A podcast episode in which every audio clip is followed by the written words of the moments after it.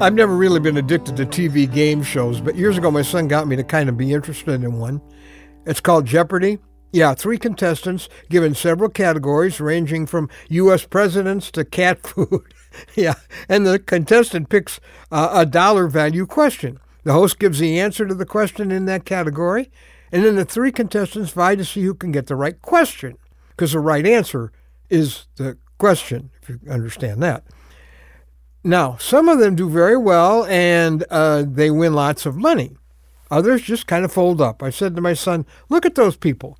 They wind up in the hole with their money. How did they get on the show? he reminded me, Dad, it's hard to come up with the right answers when you have all that pressure on you. Mm, okay, I stand corrected. I'm Ron Hutchcraft, and I want to have a word with you today about right answers under pressure. So, our word for today from the Word of God comes from Nehemiah chapter 2, beginning at verse 1. Now, we all know the feeling of those Jeopardy contestants. The pressure's on, the right answer is needed. Maybe you're in a conversation with your boss or your parents, or you're dealing with one of your children on an important key issue, or you're trying to speak to a friend about the Lord. Well, Nehemiah knew that feeling. He is the king's cupbearer as a Jewish exile in Persia.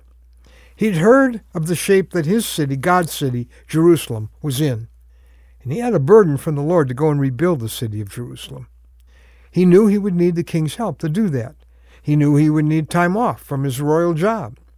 And he didn't quite know how he was going to bring all this up to the most powerful man in the world, who was his boss, the king of Persia. He says, I took the wine and gave it to the king. I had not been sad in his presence before. So the king asked me, Why does your face look so sad when you are not ill? This could be nothing but sadness of heart. I was very much afraid. But I said to the king, May the king live forever, which is a good way to start with kings. Why should my face not look sad when the city where my fathers are buried lies in ruins and its gates have been destroyed by fire? The king said to me, What is it you want? Ooh, drum roll, please. Man, everything hinges on this answer. Nehemiah. Then I prayed to the God of heaven, and I answered the king. From this point on, the king becomes his ally in this great historic cause. Now, this is the conversation, you might say, that changed the course of history, as the walls and the gates of Jerusalem do end up getting rebuilt. Well, maybe your issue isn't quite that cosmic, but you do need God's help for some important conversation. Here's how he displays his hand in important conversations. First, there's a divine nudge. See, Nehemiah had been praying about the situation for some time. So God said, There's a need I want to address, and I want to address it through you, Nehemiah. See, God will put this burden on your heart, this divine nudge. Secondly, there's a natural opportunity. You'll think, How in the world am I going to get into this conversation? How am I going to bring this up? How am I going to get started? Listen, Ask God for a natural opportunity. Nehemiah actually was asked the magic question by the king What is it you want? Could you serve it up any better than that? Just ask God for an open door like that, and then look for the opening when it comes. Thirdly, there's an inspired answer. Nehemiah gave a tremendous answer to the king's question, and it launched a whole change of events.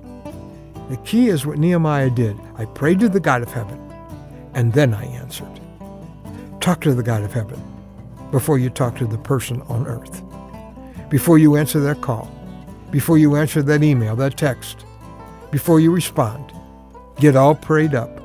And even if you're scared like Nehemiah was, go ahead to the opportunity when God opens the door. We're all playing Jeopardy, and we're coming up with right answers under pressure.